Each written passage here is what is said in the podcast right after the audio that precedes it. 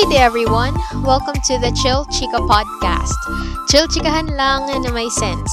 This is your friend, your tropa, kachikahan, kadaldalan, kakwentuhan. This is Shara. Kumusta? Sana okay naman kayo at hindi nagkakasakit. Lalo na hang gulo ng panahon ngayon. Iinit ng sobra, ba? Tapos biglang uulan. Masakit sa ulo, Mars. Kaya take good care of yourselves. Okay? Magpahinga, mag-chill. At speaking of chill, ang baon kong chill chika today ay mental health as a trend. When we say trending, we pertain to a subject na laman ng halos lahat ng social media posts, 'di ba? At lately, napapansin siguro natin na mas napapag-usapan ang mental health online.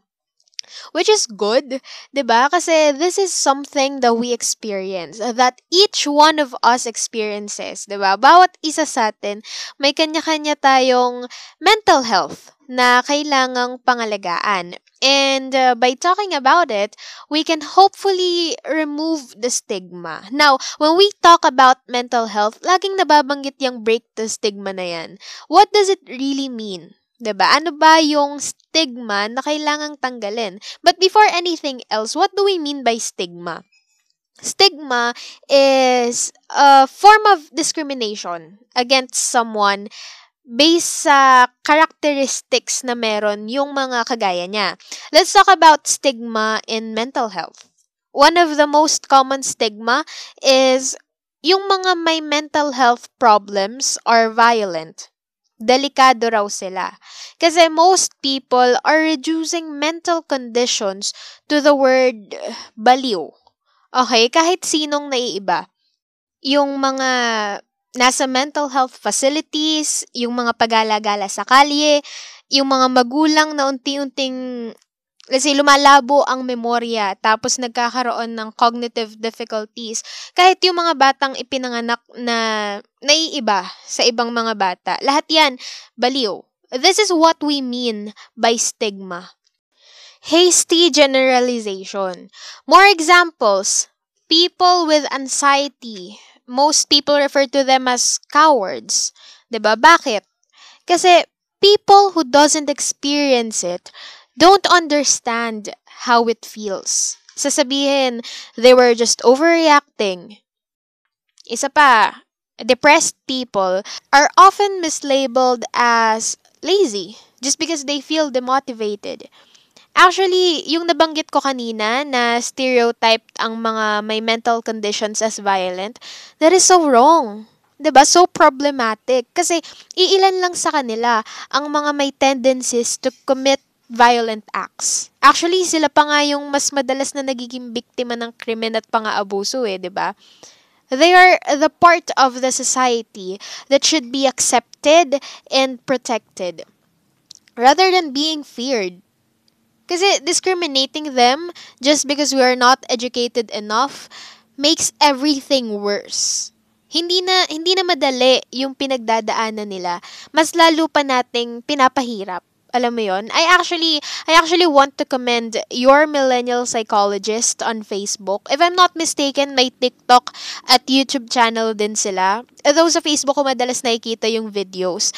Pero ito yung ito yung mga klase ng content na may sense. Alam mo yon? We're always after the sense naman. So, yung mga content ng page na yon is usually about mental health debunking myths and misconceptions, and I personally think na it helps. I've seen a comment nga doon, sabi, they used to believe in the psychology says kind of post online. Alam mo yon yung psychology says if you can't sleep at night, someone's thinking about you. Mga ganong keme. Until they watched Your Millennial Psychologist videos. Ang haba ng Your Millennial Psychologist. May I call them YMP? I hope that's okay. Pero ayun nga, I suggest you follow their page. Though probably you know them naman na or naka-follow na rin kayo because they're pretty much well known na rin naman because their contents aren't boring. Alam mo yan, hindi yung type na para kung pumasok sa course lecture na di mo gusto. Creative yung pag-deliver ng infos. Kaya, syala, di ba? Na-entertain ka na, natuto ka pa. Ito yung point ko. Ito yung positive side ng pagiging trending ng mental health online. Maraming na-educate, maraming natututo. Now, ang gusto ko namang pag-usapan ngayon is yung downside nito. Glamorization, romanticization. 'Di ba? This isn't something that only happened now. Dati pa may ganito na at hanggang ngayon meron pa. Glamorization of mental illnesses are present everywhere. Most are disguised behind what we perceive as aesthetic.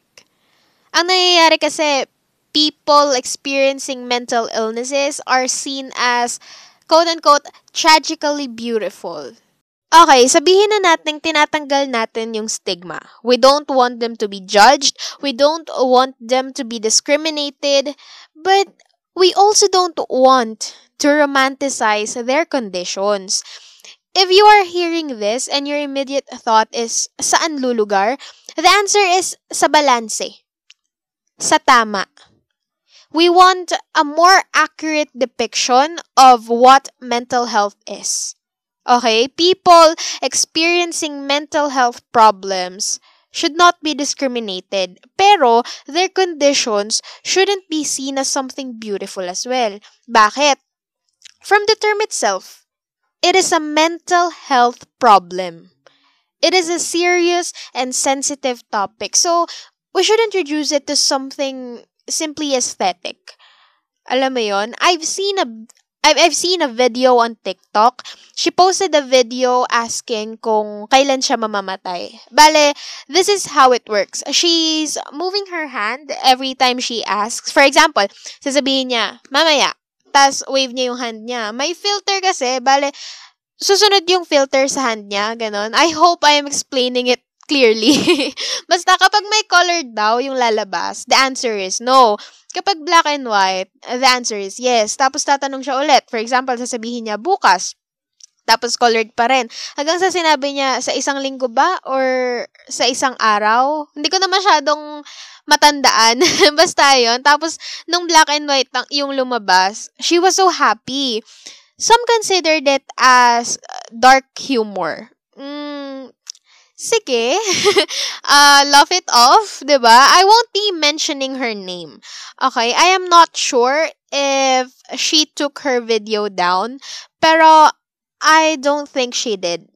Kasi some people called her out for it, for not putting a trigger warning or for being too insensitive.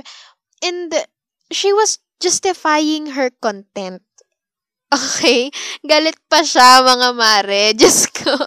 I don't know about you. Pero, I'm feeling 22. Charot. Pero ewan ko ha, don't you think, yung mga nagja-justify sa ganong klase ng content, yung mga, yung mga nagsasabing, masyado lang daw sensitive, yung mga nagre-reklamo, don't you think they are too insensitive? Maybe hindi yung mga nagrereklamo yung sensitive, maybe sila yung insensitive. Kasi 'di ba, hindi porke hindi tayo apektado, eh okay na sa lahat. Na hindi na maapektuhan yung iba. Not everyone can take those shits as a joke. And uh, whether we consider them as being oversensitive or what, we can deny the fact that those contents are capable of triggering other people. By the way, I'm not just pertaining to that specific TikTok video ha. I've seen worse than that. Yun lang talaga yung pinaka-recent na nakita ko. Pero I know you know what kinds of content I'm talking about. Sure, we can block them. Sure, we can choose not to watch their videos. I mean, kung may trigger warning, pero kung wala, minsan, we can watch it without knowing na ganun yung content, ba? Diba? Then what? Block them, eh, the damage has been done. Di ba? Alam mo yon I've seen another one. Sa ano to, sa Twitter, sabi, tips for being anorexic. And that was actually a thread. Seriously, people? Seriously? Tingnan mo, 'di ba? Kasi anorexia is not as simple as what you think it is. It is not just not wanting to eat. Okay? It is an eating disorder for crying out loud. Okay? I don't want to sound invalidating. Pero please, let us not reduce them to these aesthetics. Parang yung isang photo lang ni sa Instagram. Tapos may nag-comment na sabi, this is giving me anorexic vibes or something like that. What the fuck is that? Just ko now, bakit ko to gustong bigyan ng pansin? 'Di ba? Kasi nawawa na, kasi naniniwala ako na we are capable of destigmatizing mental conditions without glamorizing it. The more kasi na ginaglamorize natin to, the more na at some point, we are depriving care for the people who truly needs it. Their struggles are neither cool nor cute. 'Di ba? Pero why are people hopping on this trend? May intindihan natin to using social learning theory. Explain ko siya mabilisan. So, it is a theory na pinropose ni Albert Bandura. Sinasabi rito na behavior can be learned through our models. And yung mga tao sa social media, yung mga, sabihin na nating sikat, or tinatawag natin sila as social media influencers, mga ganon, or kahit sino sa social media na nakikita natin, we consider them as models, whether consciously or not. Okay? And once na may makita tayong someone receiving positive reinforcement for their shits, whether it is good or bad, in this case, sabihin na nating clout or attention for having these conditions, di ba? We tend to want that as well.